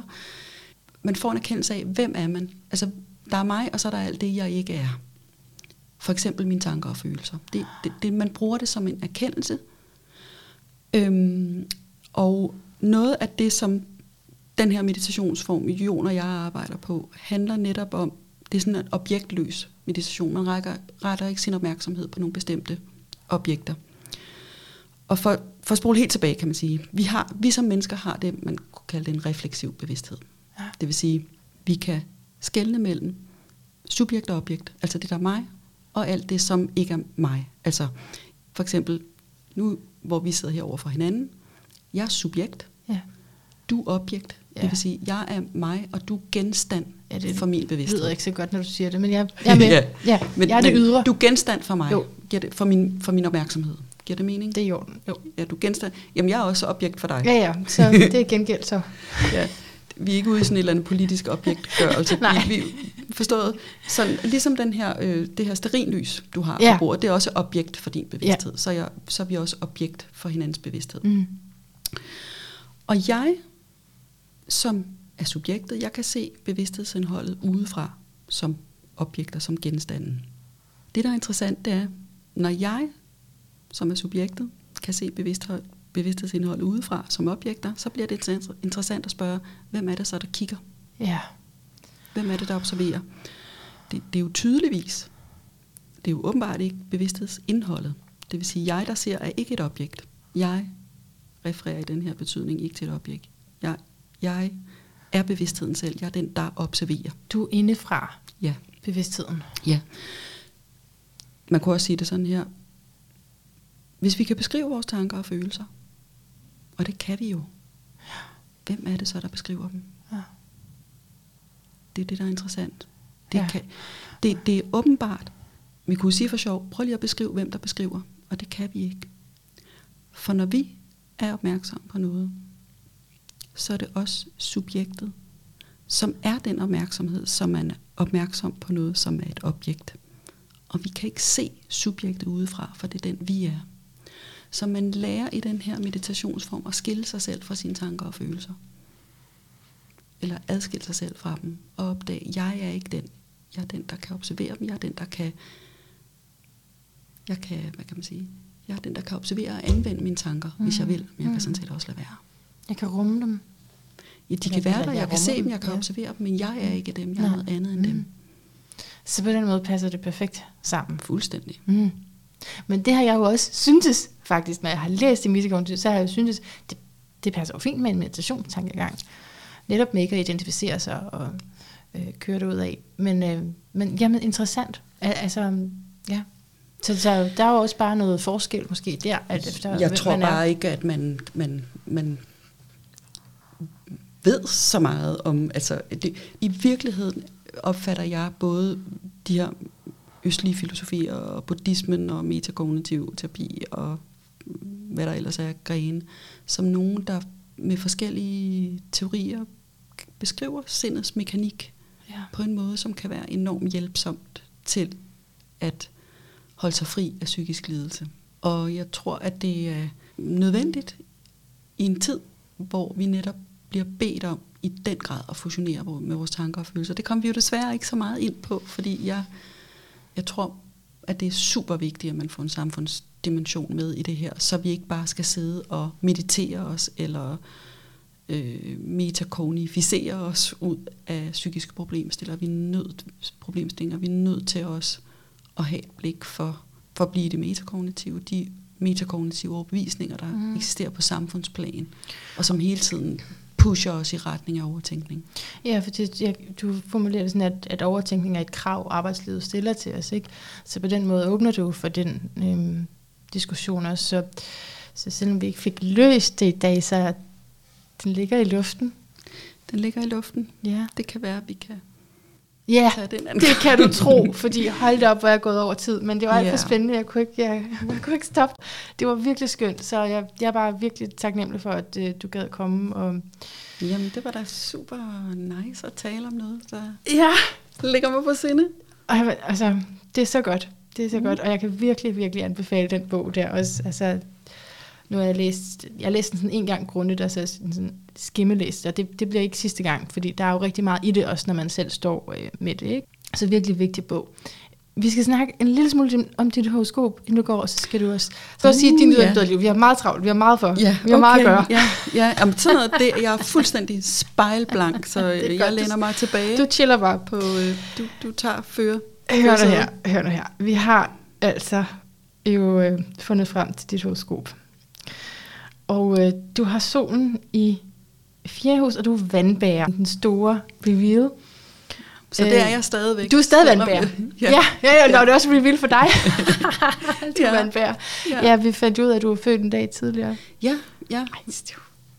Jamen, hvis, det kan være, at man lige skulle sige det, men Ja, jeg du- troede, jeg havde fødselsdag den 28. januar, og så skulle jeg lige spørge min mor, hvornår jeg var født, og så sagde hun, at... Øhm, Nå, jeg forresten Sisse, øh, du er faktisk født den 27. januar, 27. januar men øh, de synes på fødeklinikken, det var bedre, at du blev et søndagsbarn, så vi skubbede dig lige øh, over på den 28. Så, øhm, så, så jeg har holdt min fødselsdag på den forkerte dag i mange år. Ja. Jeg håber, du vil trække den tilbage. Ikke? Altså, gå, gå til den 27. Det, Nå. det, er jo, det er jo den rigtige. Ja. Okay, Men yes. jeg kan godt se altså vanen også, men hvis ikke du allerede har booket noget til næste år, så Nu kan jeg bedre forstå, hvorfor jeg føler mig så gammel. Ja, det er ja. derfor. ja. det er den dag der, der gjorde det. Mm. Nej, men solen i fjerde hus, det handler om, at vi vil finde løsninger på emotionelle tilstanden. Løsninger ligger til vandbærer, fjerde hus er det emotionelle. Det vil sige, at når du har det i horoskopet, så når du føler noget, så er du selvbevidst om, hvad der sker. Og det gælder egentlig for alle, som har luft i, i de her vandhuse, fordi, og så vandbærer er et lufttegn. Øhm, fordi det her luft, det er, det er netop det, der kan observere, når vi lige snakkede om med meditation, ikke? det er at observere og monitorere øh, følelserne. Det er objekt, der møder subjekt. Det er, øh, altså den gode udgave af det er, når hoved og følelser taler sammen. Ikke? Risikoen er jo, at man har det her split, men når, når det er connected, øh, så at det mentale, mentale ikke går for hurtigt, for at følelserne ikke kan følge med, fordi det er sådan, det mentale øh, laver nemlig de her slutninger, som vi også har talt om, årsagsforklaringer, men følelserne, det, det skal lige være med, ikke? Og, og fordøje alt det indhold. Og, og var der så en connection der for mit vedkommende? Eller hvordan? Ja, der kan jeg se, at den klarer du... Nej, det kan jeg ikke se. Altså, det er jo alt efter, hvor man er på den rejse. Men det vi Mm. kan se, det er, at det vil være et centralt tema Hmm. for dig. Så et, et råd, hvis du kommer og var i distress, så vil det jo være at forene de to kræfter. Mm. Ikke? øhm, hvad har jeg simpelthen skrevet? Fire hus også hjemmet, så det er tilhørt et fællesskab af allierede, der deler dine visionære idéer. Frem for at skulle tale om gamle idéer med et fællesskab, eller for ikke at må tale om noget, mm. som øh, rækker ud over normen. Altså det her, øh, vandbær, det er jo fremtiden. Det er simpelthen fremtiden. Mm. Så nogle gange så får man jo også at vide af, af nutiden, eller af samtiden, at det, det gør man ikke her. Mm. Jamen, det kan jeg godt kende, genkende. Ja. Mm. Spændende. Ja, så det er i hvert fald, øh, det er i hvert fald en ting. Og så er der så meget andet, men øh, det kan vi nok ikke nå nu. Nej. Øhm, Nå, det så- må jeg have til gode. Ja, det får jeg til gode, det vil vi snakke om bagefter. Men, øh, men du kunne jo spørge kortene om noget, Sisse. Har du lyst til det? Altså, du behøver jo ikke tro på det. Det er bare øh, til vores lille Oh, interne. shit, mand. øhm, jeg, jeg tør godt. Jeg Ja. kaster mig ud i det. Hvad har Godt. vi nu? Det hedder juni. Hvordan ser, ja. øh, hvordan ser næste sommer ud? Altså ikke sommer nu. Øh, men, Men hvordan ser for eksempel 23. næste sommer ud? Ja, hvordan ser 23. den? Altså Øj, om et øj, øj. års tid. Sådan, Ja. er, det, er det for bredt et spørgsmål? Nej, nej det, det er fint. Hvordan ser næste sommer ud? Øhm, ja, eller, og måske, hvad, vil hvad, skal, hvad har jeg fokus på? Er det det, du vil spørge til? Eller ja, hvad, har er jeg optaget af? Hvad er jeg optaget ja, hvad er jeg optaget sommer? af til næste sommer? Ej, hvor spændende. Det bliver noget af et, et tjek og teste. Nå, okay, men så hvis du lige blander og bunker det der hver for sig. Vesta. Nå, den er faktisk ikke nogen, der har trykket den før. Vi slet ikke den var i bunken. Det var sådan en asteroide, der lige kom med der. Jamen, sådan er jeg bare. Ja, det må jeg nok sige, den kom. Okay. Nå, ja. 8. hus, Veste. Okay, meget spændende. Øhm, jamen, øh, Vesta, det man siger om den asteroide, symbolikken i det, det er den her sacred flame. Så altså, det har egentlig med spiritualitet at gøre, og med dedikation at gøre. Og så har vi 8. hus og tyr. Altså det vil sige, 8. hus, det er jo i hvert fald også øh, psykologi, for der hvor vi kan gå ind og arbejde med, med følelser og, og, og transformere det, der er, så det bliver til noget andet. Og tyr, det er jo så en helt fast form, så måske en transformation af form. Hvordan du finder tryghed, tyr, i det, som er svært, 8. hus. Så hvis man skulle kode de her tre ting ned Ja, til en eller anden bouillon, bouillonterning af et svar på, hvad jeg er optaget af Ja. til næste sommer. ja. Hvad, hvad, hvad for en sætning skulle jeg så gå med? Altså, vi er der, i hvert fald stadigvæk nede i, jeg, nu kalder jeg det jo psykologien. Det er, er det ikke stadig det, du kalder det, eller hvad? Jo, jo det, Ja. det kan jeg vel ikke løbe fra. Altså, og så den her ro på tyren. Men jeg vil sige, Vest er faktisk ikke en, jeg ved så meget om. Vil du trække en anden? Vil du trække en mere? Fordi så vil de få sådan opklarende, når nu jeg ikke... Hvad, Jamen, det synes jeg, Hvad for en farve er det? det så? er så fra Planet Card. Jeg, jeg hører indtil nu, at jeg ikke skal omskoles. Ja, det, er- det er korrekt. Det ser jeg også i din fremtid. Okay, Saturn, jamen den forstår jeg meget bedre. Det som er, altså bliver til erfaring, noget som er svært, men som man har arbejdet for igen og igen og igen og igen. Jeg tror, der er rigtig meget Saturn i, i det, du laver. Altså, ja, den praksis, du bliver ved, den disciplin, du bliver ved med at gentage, og så bliver rigtig god til det, øh, og som er din øh, karrierevej. Så, så hvis vi har Saturn i tyr 8. hus, ja, så i hvert fald, det gør det, du gør. Sådan. så jeg skal blive ved med at lave det, jeg det gør. vil jeg sige. Og så øh, altså, gå dybere, måske. 8. hus, ikke? Det dybe her. Det, jeg skal åbenbart blive ved det, jeg er ved. Ja, Og jeg 8. vil- hus. Ja. Ja, jeg bliver ved det, jeg er ved. Og Men du kan gøre det på alle mulige måder. Det kan få alle mulige forskellige fysiske udtryk med tyren. Det kan være lige fra, altså det kan, hvis havearbejde hjælper på psyken, du ved, hv- hvad end i det fysiske, der hjælper Mm. på at kunne også være i et ubehag, fordi det er det, 8. hus handler om. Det, er- eller også handler om. Det ligger rigtig meget symbolik i det. Mm. Men det, det er sådan et, et, et møde med mørket 8. hus. Så når tyren er der, så jo, så handler det jo om embodiment, altså. Uh, det er klart. da lidt ildevarslende med det mø- møde med det mørke. Nej, nej, det er, det, du, det er det, du laver, tror jeg, Nå, som okay. psykolog. okay, så det kan godt sige noget om mit arbejde og de relationer, jeg er i Ja. i mit professionelle liv primært. Ja, Saturn, der tænker jeg på det professionelle, helt klart. Øhm, Jamen, vi må jo se ja, til næste sommer. ja, ja, det var lidt ja. åbent, men du ved heller ikke sådan om din kontekst, og det er altid bedre, når man ved lidt om, mm. øh, hvad du står med, så kan man bedre sige, mm. ah, det og det og det, ikke? Mm. For det er, jo, det er jo meget brede symboler, ja, trods alt. du har nok ret. Det vil nok... Jeg skulle nok have en sten i hovedet, hvis der skulle ske noget andet til næste sommer. Jeg blev lige rolig, da den, den sætning startede. Okay, jamen øh, så øh, er det jo tid til, at du, Sisse, skal sige din lyd af et bedre liv. Kunne du tænke dig det? Altså, ja. Lyden af det gode liv kunne være to ting. Det okay, kunne være, du skal lige musik på. Er klar? Du får ja. nu. Ladies and gentlemen, this is your captain speaking. On behalf of the flight crew, we would like you to welcome you aboard flight number bla bla bla, going to somewhere really nice. Mm. Det kunne være det ene. Det andet, det kunne også bare være den her lyd, som er som er lyden af min øh, lokale barista, der laver min kaffe hver dag, for jeg kan faktisk rigtig godt lide hverdagen. Fantastisk. Mm. Du kan rigtig godt lide hverdagen. Igen. Det er kommet tilbage, og du er kommet i fuld trivsel, og det er jo virkelig den, den største inspiration overhovedet. Jeg kan i hvert fald rigtig godt lide hverdagen, og jeg mm. elsker min gode kop kaffe hver dag mm. ude på min lille lokale café. Mm. mm. Tusind tak, Sisse Finn Nielsen, for det her, og for din bog, og for det her paradigmeskifte, som du er med til at udbrede. Tusind tak. Selv tak.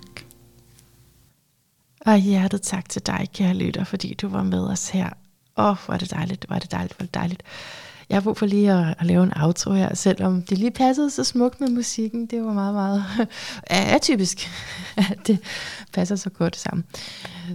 Nej, jeg vil, jeg vil lige runde af ikke? og sige, øh, sige tak, og så vil jeg høre dig, om du fik noget af det her. Fordi hold da op, øh, jeg synes, at, altså, jeg vidste selvfølgelig, da jeg læste bogen, at der var rigtig meget men da jeg Så mødte hende, så ved jeg bare, der er endnu mere. Altså det er sådan, uh, jeg har bare, øhm, jeg kan virkelig mærke hendes vandbærer energi, som er visionær og progressiv, og som er tabet ind i noget, som vi har brug for, som verden har brug for. Det er simpelthen, det er vidunderligt at mærke. Jeg blev helt høj af hendes svar, altså dybden af det, hun, hun sagde, eller måske ja, dybden, men også altså længden, eller omfanget, eller sådan, det kan jeg, kan jeg rigtig godt lide. Nå jeg tænkte på lige at... Jeg vil sige to ting. For det første, de her symboler her, du skal jo vide, de, de er jo store, de her symboler, så det kan betyde alt muligt. Så tit så har jeg faktisk sådan, efter nogle timer, at vi har snakket sammen, så ej, det kunne også betyde det og det. Det vil jeg bare sige til dig, hvis du sidder og lytter med og tænker, hvorfor sagde hun ikke ressourcer? Hvorfor sagde hun ikke altså alt muligt, man kunne sige til de her arketyper, vi har, vi har talt om? Fordi det er, hvad der opstår i øjeblikket, og det kan man tænke om, når det er fordi, jeg var træt, og jeg fik ikke det hele med. Det er en måde at se det på, en anden måde, og måske have lidt mere selvtillid på, og tillid til os, at vi ikke kan styre alting, det er, at det, der kom frem lige der, det var det, der skulle frem lige der. Det var det, der skulle frem lige der. Simpelthen. Men det er klart, at hvis man virkelig vil i dybden med at forstå, hvad der bliver sagt til en, for eksempel når man trækker kort, så er det en lang proces, hvor du udvikler et forhold til symboler selv, og når du så får guidance af en anden, så er det vigtigt, jeg sagde det også her, jeg siger det gladeligt igen, det er vigtigt, at du fortæller om din kontekst. Hvis du bare kommer ind og siger, hvad skulle astrolog fortælle, så kan du godt få en hel masse, men det er bare ikke sikkert, at det lige rammer præcis, hvor du er nu. Og det er jo ærgerligt, ikke? fordi du som regel betaler penge for det. Nå. Jo, den anden ting, jeg lige vil øh, sige her også, på en slutnote er det, vi nærmest ikke talte om, om, om traumer, men vi, øh, jeg tror, Sisse lige nævnt det her med traumer og hele sådan, altså, ja, forskellige psykologiers perspektiv på psykiske lidelser.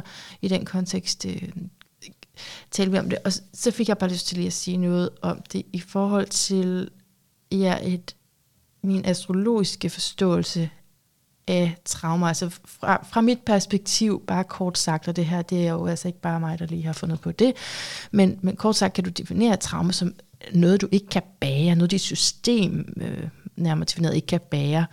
Altså, du får et form for chok, som du ikke er klar til. Og når vi så er der med vores traume, ikke? Når, når vi har fået det, altså det er jo der, vi, vi må dele med det. Altså der er ikke nogen vej udenom. Det er sket, ikke?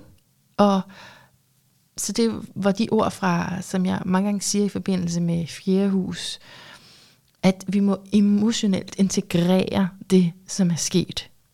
Det, der ligger der, skal emotionelt... Hvad end du har i fjerde hus, du kan se, hvilken tegn du har der. Det, du har der, det handler om, at, at det bliver emotionelt integreret. Hvad vil det så sige? Jo, netop, at vi ikke går op kun og er vores mentale kapacitet, som også er virkelig sej. Men ikke kun af det, fordi så vi bliver også splittet, ja, både fra kropperne og for, fra det sårbare sted i os. Nu nævnte jeg også ordet uh, embodiment. Hvorfor gør jeg det? Det kan jeg ikke huske. Jo, det var i forbindelse med tyren. Ja. Ja, altså, så, altså, altså det er så klichéfyldt, sikkert for dig, som har hørt de her ting mange gange, kom ned i kroppen, ud og ud af det. Men altså, det, det bliver ret virkeligt, når man har oplevet noget øh, traumatisk, så at øh, tage det seriøst. Øh, øh så der foregår, og, og blandt andet ikke at, at lukke ned for, ja, som, for hjertet. Jeg sagde det før, ja, sårbarheden, hjertet, ja, og holde det åbent. Det kræver altså noget, synes, jeg, du taler bare erfaring. Ikke? Så, men, men det er interessant også fra et astrologisk perspektiv med, med de her ydre planeter, og hvordan Uranus, vandbærer, men også de andre ydre planeter, øh, handler om at få os til at vokse. Og hvor planeterne op til og med Saturn handler om at bygge i højere grad, og at stabilisere egoet, så de ydre øh, Uranus, Neptun og Pluto, det er den virkelighed, vi kastes ind i. Det er den virkelighed, vi ikke selv skaber. Op til Saturn, til og med Saturn, handler det om de forskellige behov, som vi i et, et, et vist omfang har selv har kontrol over. Altså vores, øh, vores lyster, det er at deltage i livet, det er at ja, overleve her, og i det hele taget grounde og få, få, få sammensat det her ego. Finde ud af, altså, hvad er mit begær, og følge det. Og, men menneskelivet er også præget af de ydre planeter jo. Altså, altså, hvis ikke man kan huske andre ting, så kan man tale om 2020, men man kan nok godt huske andre ting, hvor her var der noget, jeg måtte adaptere til. Altså bare vejret, ikke? Altså hele tiden er der jo noget også, som er større end os, som vi må adaptere til. Og en rigtig god bro af uranusenergi, vandbærenergi, det er at sige, hvad end det er, der er sandt, jamen så er det det, jeg gør. Det er den ikke tilknyttede tilgang. Altså, og man kan jo også bringe øh, tilknytningsstilen ind, ind i det her, bliver det voldsomt stort. Men ja, egentlig kunne man jo tale om, at Fjerhus, det er den her, som virkelig gerne vil connection, ikke? der virkelig gerne vil forbindelsen med den anden, og som også går for langt. De tilknytningsstil, jeg taler om, handler om de udtrykke, de udtrykke typer. Ikke? Så, så der, den her, som virkelig gerne vil forbinde sig, som går for langt for det, øh, det kunne godt ligge til en skygge af Fjerhus, og så kunne vandbæren være den detached, øh, emotionelt ikke tilgængelige fyr. Hvad gør det typisk? Øh, som den her altså, ja, meget emotionel person gerne vil have fat i. Så sådan kan du også, øh, sådan kan du også ja, lege med den modstand. Men anyway, den, den gode udlevelse af vandbanergi, den er travle, neutrale forholdmåde, og som tjener vores evolution i den forstand, at de hjælper os til at vokse. Og mange siger jo egentlig ret hurtigt, når vi, og jeg selv inklusiv har gjort det mange gange, når jeg taler om Uranus, og taler om vandbær, så siger jeg, at det er sådan en rigtig øh, individualist. Men vi skal jo lige huske, at det er jo faktisk ildtegnene, som er de sande individualister, hvis vi sådan ser ned på personplan, hvor at der i Uranus vandbær er en flokmentalitet. På godt og på ondt. Altså, øh, så, men man bliver en gruppe Øh, hvis nu vi tager bare på godt, ikke? du er en del af en gruppe, så, det, så du er nødt til at, at træde ud af dig selv for at joine igen et kollektivt formål. Noget, som er, at rækker ud over dig selv. Og formålet med Uranus er netop at træde ud over sig selv for at kunne få de her erkendelser og forståelser, mange dimensioner og mange lag af, øh, hvad det er, der foregår. Viden, det handler om viden. jo mere viden der er, jo mindre lidelse er der. Så ja, det er, det er enormt øh, en spændende arketype, øh, som handler om at skabe bevidsthed, løse problemer og modne os på den måde, at man altså tager ansvar for at flænde sig selv. Og traumet i det, altså det, det er sådan, måske en længere ting, sådan det, her, altså, det er det her pludselige, der kan ske noget meget pludseligt, vil man lægge til uh, Uranus. Øhm, Mm. men også, at det er noget, der hiver dig ud af gruppen, som jo er enormt traumatisk.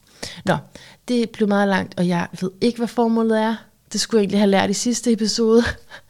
Når du siger noget, man så husk, inden du starter, der skal være et formål. Det er simpelthen glemt undervejs. Jeg ved det ikke. Men jeg synes, det har været et fantastisk program, så jeg håber, du kan tilgive det sidste her. Og så vil jeg bare sige, vores standard sætning krydret med noget nyt, så lidt efter. Indtil vi høres ved igen. Gentænk alt.